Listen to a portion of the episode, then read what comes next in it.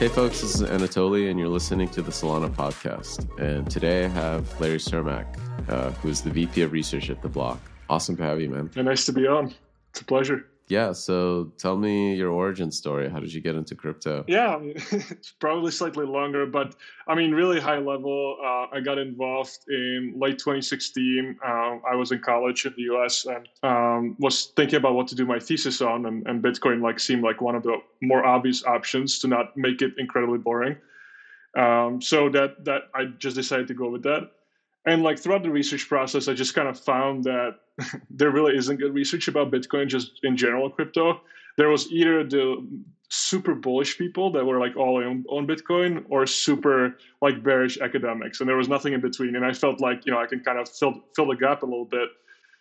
So after I published that research, I shared it publicly as well with a few people. And based on that, I got my first job offer to work at DR, which was a research company. Focusing only on crypto. So I worked there for a couple of years and really just tried to focus on data-driven research, which was, now it sounds kind of obvious, but back then it just wasn't very common. Most people, were just looking at the really simple metrics and on-chain data, but mostly it was just price discussion, price predictions, all that stuff. And we were really looking at, just analyzing the market a little bit more fundamentally, even though that sounds even more silly now looking back. And I got lucky that in 2017, when I joined full-time, early 2017, I joined full-time, and, that's when everything popped off massively. And it was just a bunch of, shit ICOs, a lot of sketchy stuff. And I, cautiously, started looking more into these projects. And so I was one of the, people that were kind of cautioning against some of the ICO stuff. And it was just, it was a lot of fun, but I was quite skeptical back then still. So actually, a lot of people who have followed me for a while, they know initially I was a no-coiner. I had no crypto, and I was convinced that initially, actually, that, a lot of this is just kind of hype mania. It's going to go, it's just all overblown massively. But something really drawn me into it. And that was mostly the permissionless nature, ability for anyone to participate. But what really I didn't like was just the hype around it, the marketing, the emptiness, and all that stuff. And so I spent, I over-focused on that, I think, initially. But after some time, I realized that that's probably not, what this is all about. And I think I started, initially I didn't think that it was necessarily important for most projects to have tokens. And I was very skeptical that most tokens needed projects. And I started massively changing my mind on this, with the DeFi kind of beginnings. So early 2020, my mind started completely changing on most of the space. And I started allocating a little bit more. And, now I also do seed investing privately and obviously, lead the research department, The Block, which is now 25 researchers, probably the largest research team in crypto. So you went from Bitcoin skeptic to full shitcoiner? Kind of, yeah. It's a little bit concerning, honestly. In 4 years. Yeah, I don't think I was really ever just a massive Bitcoin skeptic. I was just skeptical of everyone, everyone's so positive and Bitcoin maximalist, I just could not handle it. When you just start using really bad arguments to, just kind of shitpost and being really negative about everything other than Bitcoin and not being open-minded, that really pissed me off. And I wasn't open to it. I was relatively active in the Ethereum community early on. And then with DeFi, we had Teo on the team initially, who was one of the people the most involved in DeFi early on. He's now the director of strategy at Uniswap. And he definitely kind of showed us all on the research team the way, why this makes sense. And when I really started kind of understanding that these tokens are not just useless, they can actually be used for real things. And they do, they do get closer to almost equity in some ways, even though obviously a lot of them try not to. But when you have some sort of a claim and some sort of cash flows, that's when it gets interesting to me, and governance obviously as well. But that's when I really completely started flipping. But you're kind of right. I went from a skeptical no coiner to then kind of a shit coiner now, spraying seed investments that I like. Do you still believe in this idea of sound money? Yeah, I actually so. A lot of Ethereum community members think that Bitcoin is just a meme. you know, it's going to go away. I actually don't believe that myself. I do believe that what's really powerful about Bitcoin is that it's been around for the longest time, and it's very hard to compete against what it has, which is basically just the belief of a lot of people. And it's difficult to break that. And then you also have a lot of buy-in, you know, recently from not only hedge funds, but also larger institutional investors. And that counts for a lot more than just, you know, a functioning smart contract blockchain, even though it sounds silly. Something that's established as internet money and a lot of people pushing for it is really powerful. And so, yeah, I still kind of believe in that. And I don't think that Bitcoin is going to be, you know, surpassed by Ethereum anytime soon. I actually have a bet going with Kyle from Multicoin about that. But yeah, you know, generally, I believe there's some merit to it, but I definitely also believe that people should be more open-minded. And because a lot of people are closed-minded, they're missing on a lot of like really obvious opportunities. Like really my bread and butter is kind of exploiting these things when people underestimate something and when there's actual merit to it that they don't see because of some reason or another, that's when I usually perform really well. Yeah, I mean, that's digging for alpha, man. That's real work. Yeah, but the Block's research team, when I started, obviously it was just 2 people, and now we have 25 full-time researchers that a lot of them, you know, dig that up for me now, thankfully. It was a lot of hard work, like doing a lot of that myself, but now, you know, there's a massive team behind me, and it's going really well. Like, we're reaching a lot of like institutional customers as well, and the market just exploded massively this year for institutional access. That's amazing. So, 25 researchers at The Block. How many people total? Like around 70 or something, 75 maybe. But, you know, the Block, like initially, even when we started, I joined one of the first employees like 2018, and the vision was always to go through all the noise and bullshit and price predictions and you know, SEO plays and all the clickbait nonsense and try to go through that and have more kind of data-driven, research-oriented coverage on the news side. We started with that and then eventually turned into actually, you know, a research product that's just mainly focused towards institutional customers. But obviously the news part is still a really important part of the business. It's what most people know. The institutional product is not really accessible for regular retail customers.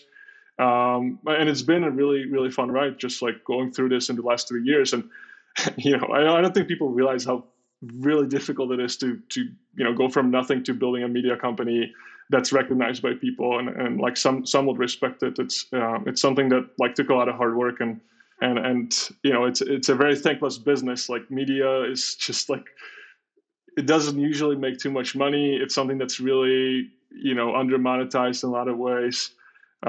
So that's why we're going more into research, more into data, and just going after the, you know, institutional customers because they have deeper pockets and they're more sophisticated, which is easier. What are the fundamentals with something like Bitcoin, something like money? Like, why would it, like, it's just such a dumb idea for somebody that's like a value equity investor that's looking at the Amazon, right? I mean, it's a really good question. Like, a lot of it is just a common belief that this is worth something. Like, I mean, if you ask the same question about a lot of other things, you're going to arrive at the same answer. It's basically like the values because a lot of people believe in it.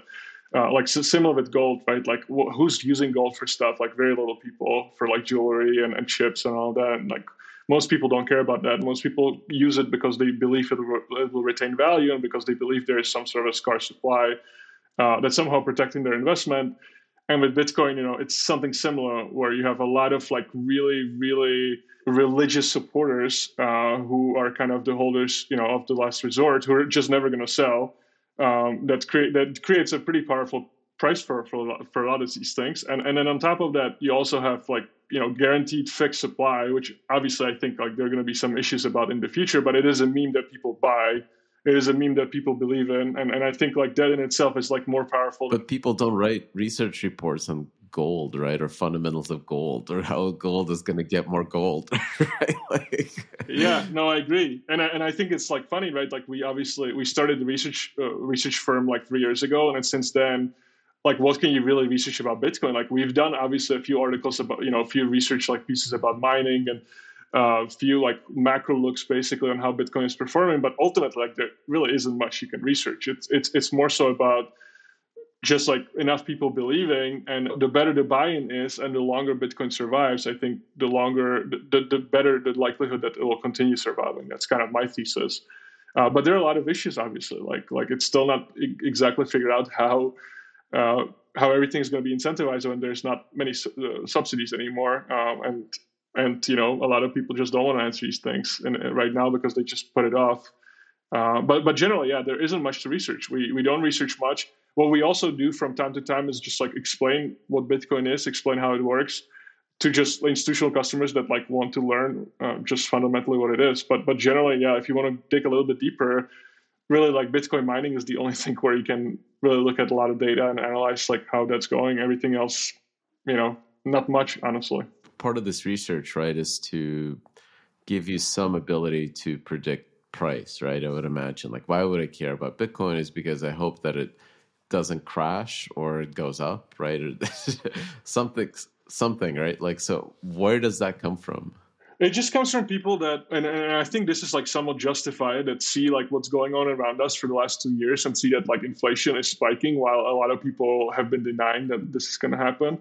It's just like this belief of finally like having control over something like being programmed before is a powerful concept that like a lot of, you know, hedge fund investors and institutional investors just buy into. Is that like a fundamental though? Are we going to have like, you know, accounting standards for like how much of a religious belief is spread? I think like by itself is like somewhat fundamental, right? Like, why are people investing in gold? Like, you can be asking the same questions. You know, central banks have some gold, but ultimately it's just because enough people believe that it will retain value, and it has like done that relatively well historically. And as we are moving, like everything, as you know, is like now moving to the digital world. Like everything that used to be physical is somehow transforming into a digital world. And there's probably no reason why money shouldn't, you know, why that shouldn't happen to money either. And there's, I think, you know, fundamentally there also is some value to Bitcoin not changing that much. Like a lot of people make fun of it, and I think, you know, it is kind of funny as well. There's not much innovation in Bitcoin, but, you know, also that it's one of the benefits where you have something that's totally predictable. You have something that, you know what to expect from. And, you know, I kind of buy that as well. I think like Bitcoin is one of the most boring things that you can invest in, but it's also like the thing that usually get people in the door. And it's always like when friends come to me and, you know, when they say, you know, what they invested in, it's almost always Bitcoin first, just because it's talked about the most. It's kind of like also the most safe if you think about it. Everything else is kind of, you know, still unclear. Even Ethereum, even Solana, like it's not totally clear if like all this is going to end up working out, and if there's ever going to be like some larger issues. Whereas with Bitcoin, it's a little bit more guaranteed that if people keep having this belief, and if something is digitally scarce, it will probably retain the value in the future. So yeah, I mean, it is kind of ridiculous, but like almost everything is a meme recently. So, you know, why not Bitcoin as well? Well, I mean, it's weird, right? Like we're not looking at a company even like Google or Facebook, which has people and memes or Twitter, right? But they still have like cash flow. Yeah, but it was the, you know, Bitcoin was the first as well, which in itself like has a lot of value. I mean, for every project, if you look at like everyone who was always the first, even in crypto, there's always a big premium to that. And I don't think it matters too much, like if they're cash flows and if they're real people. It just matters if enough people like believe that this will retain the value in the future, and if enough people do. And it, like, you know, I think like Tesla buying like was a massive fundamental shift. Like we saw that, you know, with just like our customers on the research side, it absolutely exploded after an announcement. Like just institutional interest, like more companies inquiring into what Bitcoin is, more companies thinking about treasury management. Like those things really matter, and it's hard to go back from them. Can you like measure that? Can you measure how many people believe that Bitcoin is safe or like a inflation fund? Like you're literally just testing like what like the religious, how many people are in part of the religion basically. But like, you know, I think you can say something similar to you know, about Ethereum, probably about Solana as well. Like you always need some sort of a belief. Like, of course, there's some backdrop of, you know, some sort of cash flow, some fee generating, but it's the same shit as like people saying, you know, oh, like I'm only investing in cash flow generated DeFi projects, but like ultimately who cares, right? Like ultimately if the price goes down generally over the market, like it doesn't matter if you have cash flows or not, like everything's going to crash. It's just like a general belief in the market overall. Especially if they're marked in the token itself, right? Then if the price goes down, so the cash flows. Exactly. So a lot of like TVL metrics and all the like revenue metrics, and not only that, but like, you know, we've talked about this before as well, but like a lot of the revenue, or what people call revenue, is basically just going to, you know, the participants, so like LPs, or it's not even distributed in any way. So a lot of this thing just, I think it like doesn't matter too much. What's important is just like social belief. Yeah, it really is. Like, it does sound ridiculous even to people on the outside, but like when more people are buying into it, you know, it is basically a Ponzi, but it's a really like well-working Ponzi. You said it. So, I mean, like, what about something like SushiSwap? What is the value there?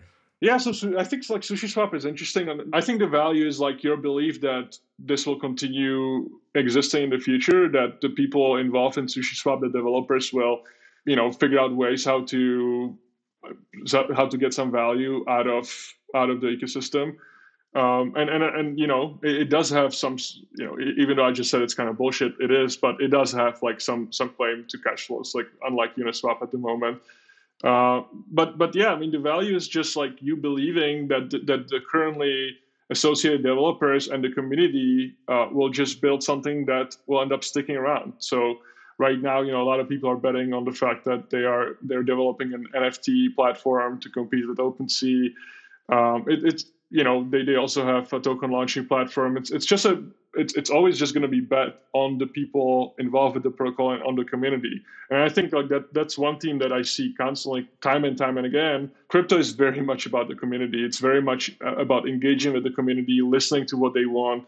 And I think what SushiSwap has like kind of shown, even though it was like really ridiculed early on, for some really good reasons as well, is that, you know, it does listen to what people actually want, because if they listen to what people want, you know, they will get more support. They will get more public support. Price usually is pretty reflective to that.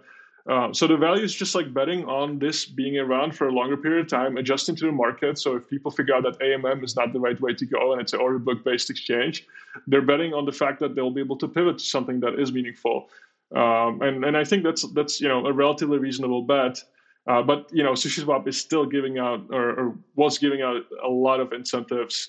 So if you know, what a lot of people don't realize, or maybe don't want to realize, is that like if you kind of look at like how much they're giving out in incentives and then how much they're actually generating in like real like revenue or cash flows or whatever, it's usually negative, even for like the more successful protocols, because it's still right now like Bitcoin even. Yeah, Bitcoin is like slightly different, where like you're ultimately burning energy to prove something. But yeah, it is similar. So why couldn't like Sushi become the meme for internet money or store of value? I just think because, like, you know, Bitcoin was the first. It's the most established. It has probably the closest properties to something like gold, which is also a meme that people believe in. I mean, I think it potentially could. It's just unlikely. You know, Ethereum could potentially replace Bitcoin at some point if enough people believe that will happen. But I don't think that's going to happen anytime soon. Like if I was betting someone, and I think I bet Kyle that this is not going to happen by the end of like this year, which is ridiculous. I don't know why he made that bet, but like even in like the next like 3 or 5 years, I don't think that's going to happen. I'm a logical person. I'm an engineer. This stuff doesn't make sense to me, right? So I try to break it down into things. The pieces that I see is that there's a technology to coordinate shared state. Nakamoto, BFT, whatever. And then there's the people participating in that shared state. And the size of the people is that super connected social network. And the technology is the piece of tech that does it. I mean, look at equities right now, right? Like no one fucking cares about the fundamental value. Like no one's investing based on that. People are investing based on memes, based on what they believe the future will be, right? And so even like something as dumb as Tesla, like no one's looking at the cash flows. Everyone's looking at the potential to become something larger in the future. And I think that's like the same in crypto. People are looking at Bitcoin as being able to capture a lot of that, you know, inflation hedge. Like if you have someone that's right now, you know, an institutional investor or a big hedge fund, and they're looking for instruments to kind of hedge the inevitable inflation that's coming in the markets as central banks just, you know, kind of went nuts in the last 2 years.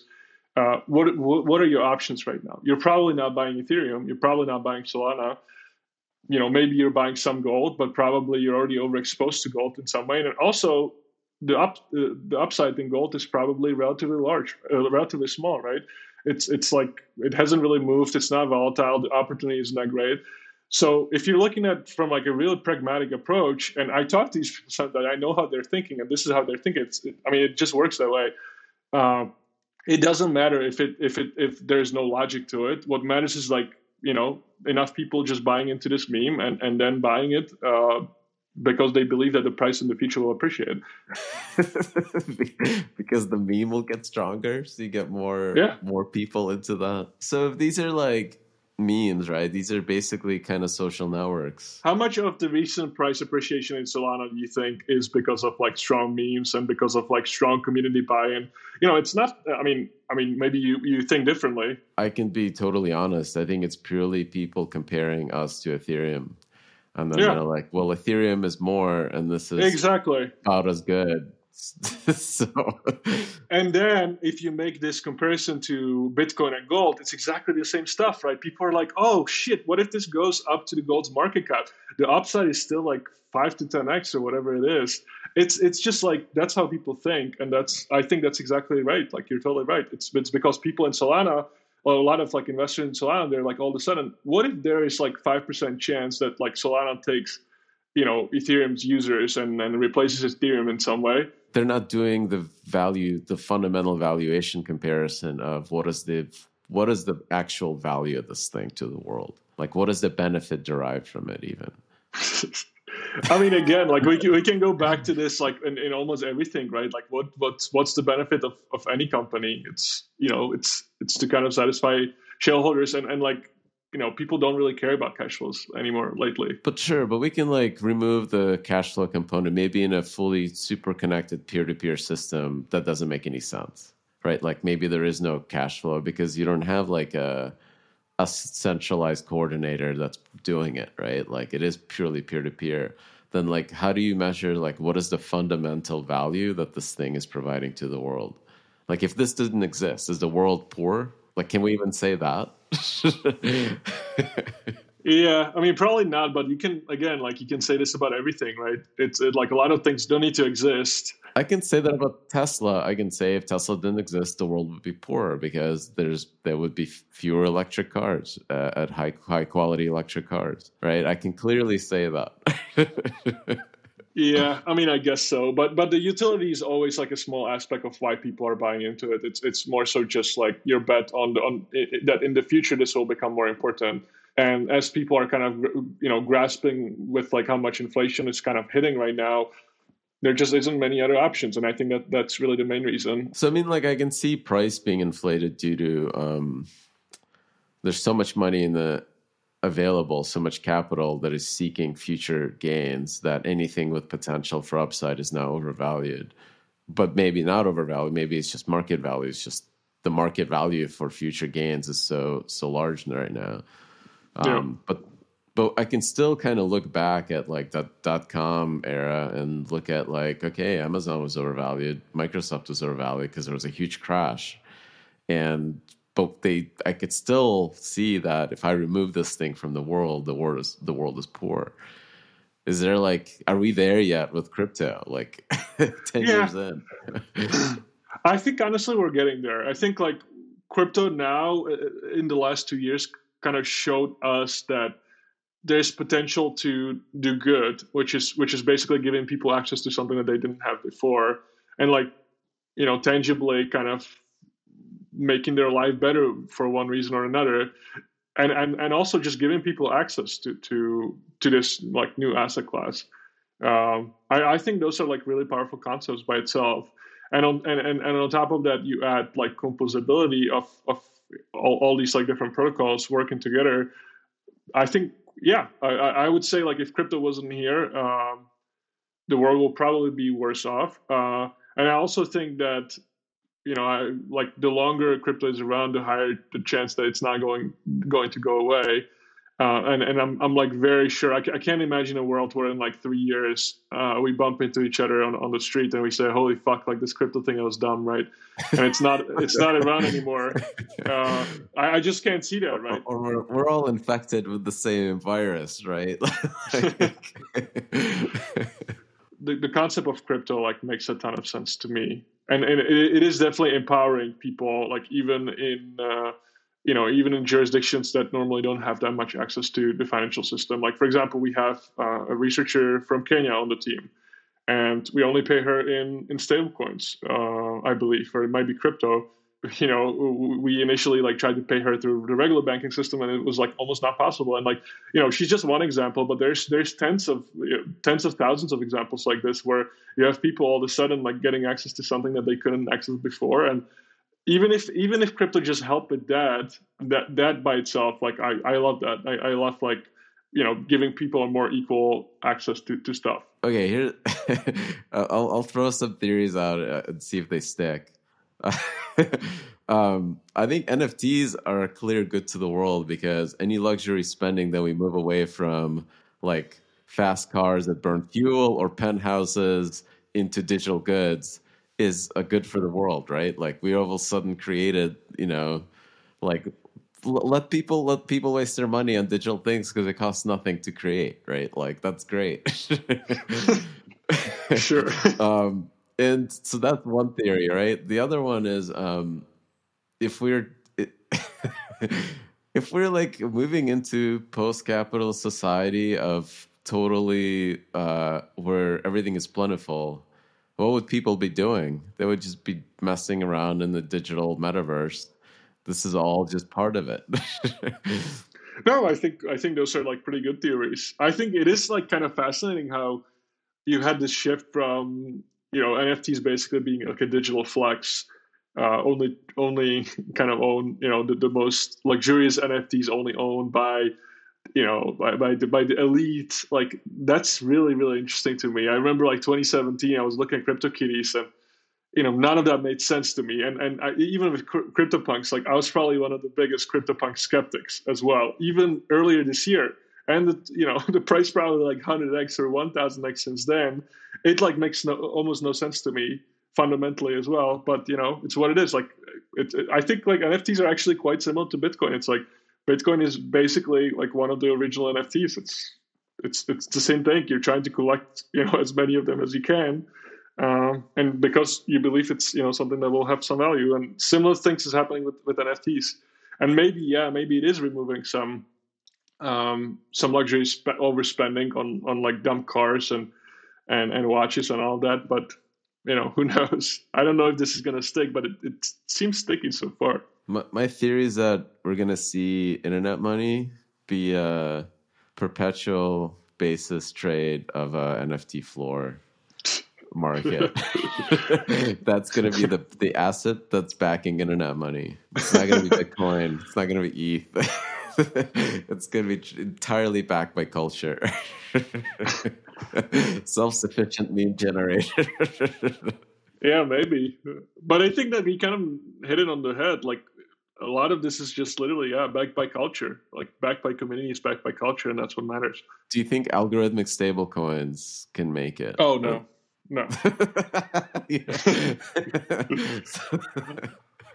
Again, like, I mean, there are going to be people that are going to say I'm super dumb and like, not look at it from the right perspective. Maybe I am, but I think algorithmic stablecoins are like fundamentally broken. Like you always relying on some sort of demand to be the backdrop of stabilizing these things. And I'm just not skeptical that that's going to hold up in like really maybe not as favorable market conditions long term. And I have not seen signal evidence to show that like these things will be resistant to some sort of scrutiny in the future. That being said, I mean, like stablecoins are probably going to be regulated by the US government. And, maybe like if you create enough demand for these, like it can sustain for some time. A lot of like the algorithmic stablecoins have performed incredibly well because they're really like what happens if stablecoins are like called securities in the US now. It like severely impacts the rest of the crypto space. When you look at something like Dai, probably it's backed massively by centralized stablecoins as well. And then all of a sudden, like, what's the alternative, right? Like, if none of the centralized stablecoins are allowed to be used by investors in the US, and a lot of that, you know, even on Solana, like a lot of the DeFi apps still use USDC, and on Ethereum as well. I think that's why there's a lot of interest, is because like people are realizing that centralized stablecoins are obviously prone to be regulated, and if they are, it's going to kind of affect how the rest of the space operates. Dai, you know, hasn't shown that it's actually really decentralized, especially now that it's backed, you know, massively by centralized stablecoins. And you don't really have any other options at the moment if you want to just transact value in some sort of stable instrument. But generally, I think like the idea of algorithmic stablecoins is never going to work.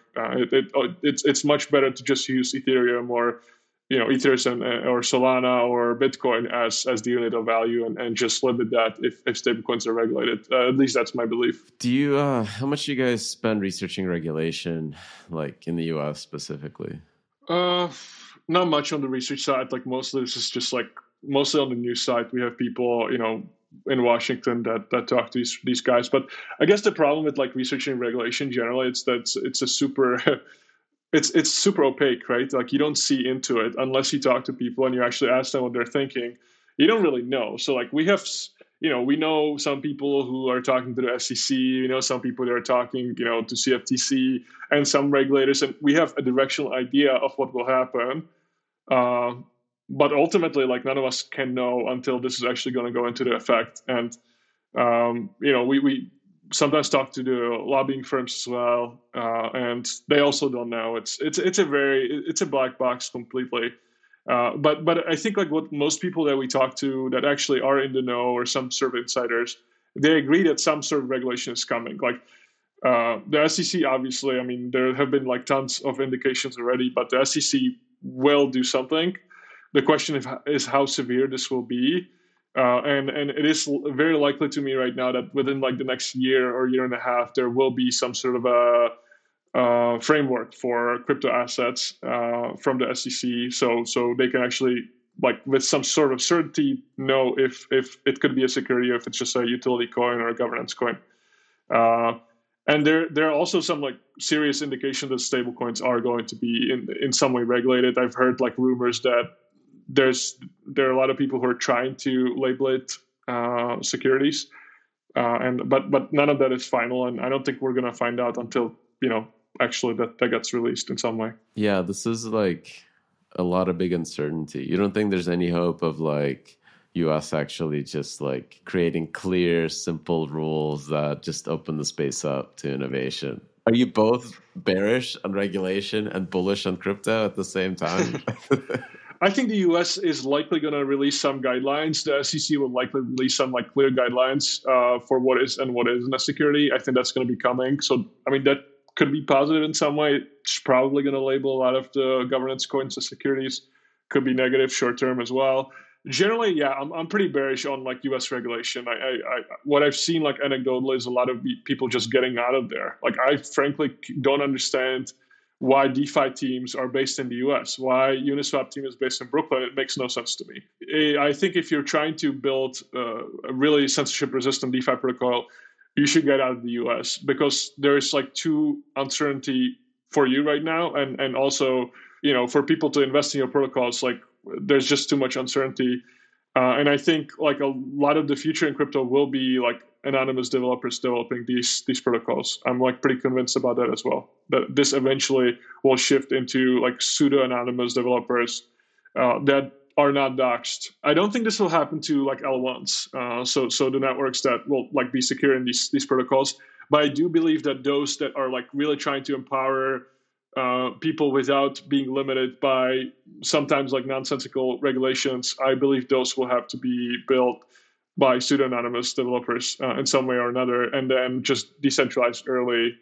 I think that that's going to solve some of the issues. You know, there's obviously some like doubts about like trusting, like people trusting these projects, but I mean, there have already been like some hints at this potentially happening. So I'm pretty positive about, or pretty optimistic that this will happen. What does decentralization mean in that context for these projects? For me, it means just like inability to shut something down. So if you're the SEC and you're looking at Uniswap, you know, maybe you can call like the unit token a security, but like ultimately, what are you going to accomplish if you go after the project? You're not going to be able to shut it down. You're probably just going to look like a fool afterwards. And so you don't have that many options. So to me, decentralization means if someone really wants, if a regulator really wants, or if some third party really wants, it's impossible to shut you down. So just like having, you know, unchangeable contracts deployed on Ethereum or on Solana, that's decentralized to me. And I think a lot of that will kind of go towards that direction. I mean, we've seen examples of this with One Inch, for example, in the last 2 weeks. Like One Inch started limiting US customers, or at least letting them sign the message.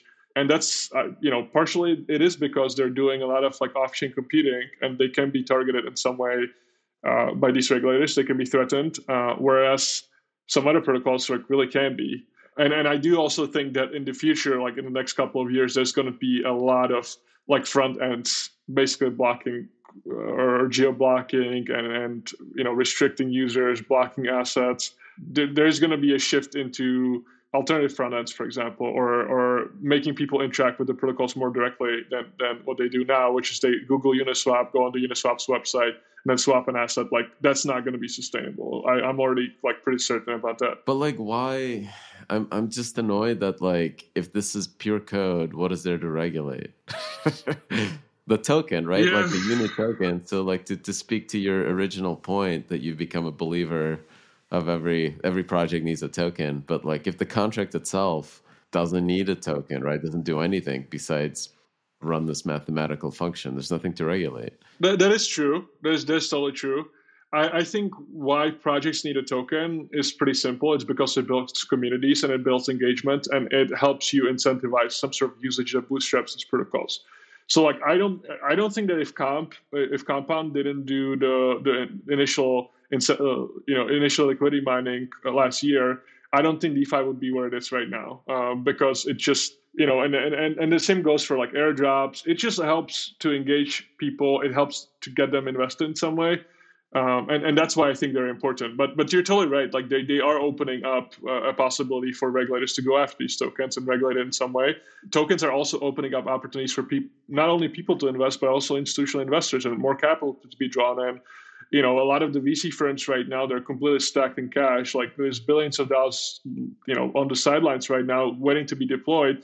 They're only investing because they know there's some sort of an exit strategy, which to them is, you know, selling the token at some point in the future to enough people that think, you know, it's going to be more valuable. And I don't think this would happen if there were no tokens.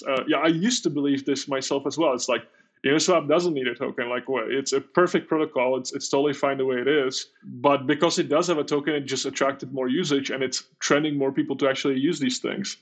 And I think that by itself is like something that probably overweighs the negative consequences, which is more regulatory capture. Do you think we could separate the devs from the community? Like, could you have like the Shibu token adopt the best developers in the space? They built the distribution, right, and the community, and they're like, we're going to inherit. We're gonna, you know, bribe Vitalik to work on some smart contracts for us.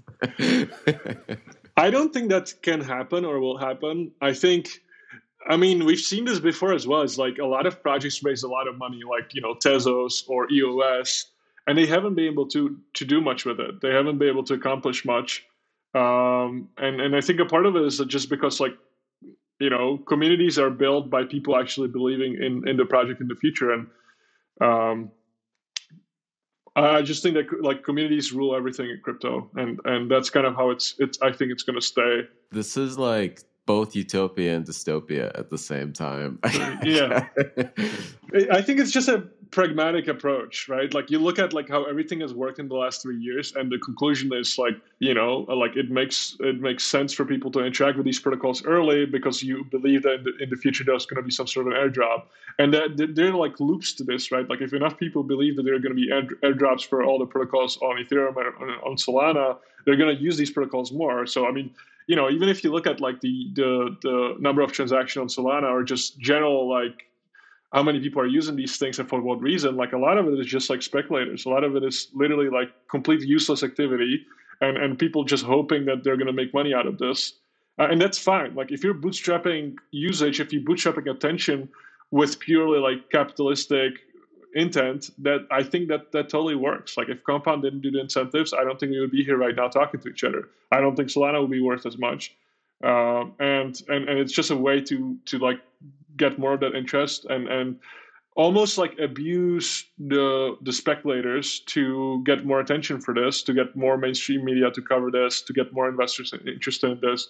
I think it's like much deeper than you think, where yeah, a lot of these are probably useless to some extent, but it is a social, a lot of these are just social experiments, social tokens, and a way for people to get exposure to some of these things. If we use that as like the fundamental thing, then you really should be looking at these as social networks. How many people, how connected they are, what are they doing? Yeah, you should be. And then also utility on top, right? Like if I can get a stablecoin swap for cheaper than I can get it on a centralized exchange, like that's probably worth something. Similar for Uniswap, like if some of these pairs have more liquidity and it's cheaper for me to go there instead of on Binance, if I want to sell like $1 million of something, like that's also worth something. But generally, yes, it's like absolutely a function of how many people are using these things, how many people are interacting with this. That's why I think like for crypto, a lot of like the most powerful indicators are really social indicators. It's like looking at how many people are actually using these things, how many people are actually transacting. What's more difficult sometimes is to like remove all the like, you know, either fake activity or non-essential activity. And that's the hard part. But generally, yeah, it's just a function of like attention, function of which people are involved. And eventually you hope that this will turn into a mainstream thing. Like I don't like when I look at DeFi right now on Ethereum and even on Solana, like it's a relatively meaningless number of people using these things. Even Uniswap, it's like what, you know, maybe 150,000 users maximum. It's a joke, right? Like it's, if like none of us think that this is going to be, you know, this is why we're here. Like all of us think that this will eventually go to, you know, tens of millions of people using these protocols. And that's really the end game. And I think like even obviously for Solana, like one of the premises for why it's designed this way is to support a lot of these new people. Yeah. I've said this a bunch of time that like trying to predict how this stuff is going to be used is like trying to predict Facebook in 94. Yeah. Zero chance I would have believed you that sharing pictures of your cats is going to be worth $1 trillion. I think ridiculous. Yeah. I totally agree. And no one knows. So I think that's like kind of the fun part, right? It's like enabling people to really do whatever they want. It's really cool. Like even just me talking to some small teams about seed investing, it's like, you know, you're talking to people in Pakistan and India.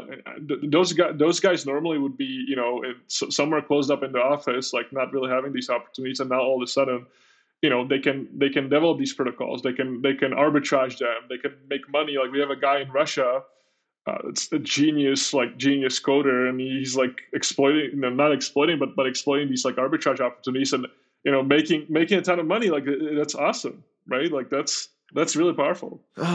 Awesome, man. Really good to go deep down the rabbit hole with you. Yeah, I mean, I honestly didn't expect I would be the one convincing you of like crypto's potential. I thought it would be the other way, but I'm an engineer, so I look at a system and then I try to like, where does it break down? Why is all this stuff like not seem backed by like, you know, strong arguments and like real physics? You know, like why is it all bullshit? All right, man. Really awesome to have you. Thank you for being here, Larry. Thank you for being in the Solana podcast, and always a pleasure. Thanks a lot.